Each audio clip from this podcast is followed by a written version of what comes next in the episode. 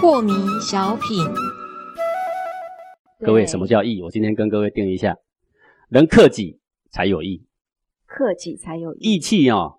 积极方面说，能助人就是有义；是从消极方面说，能克己才有义。是一个只谈自由不克己的人，就是不义。是，好，那怎样叫克己？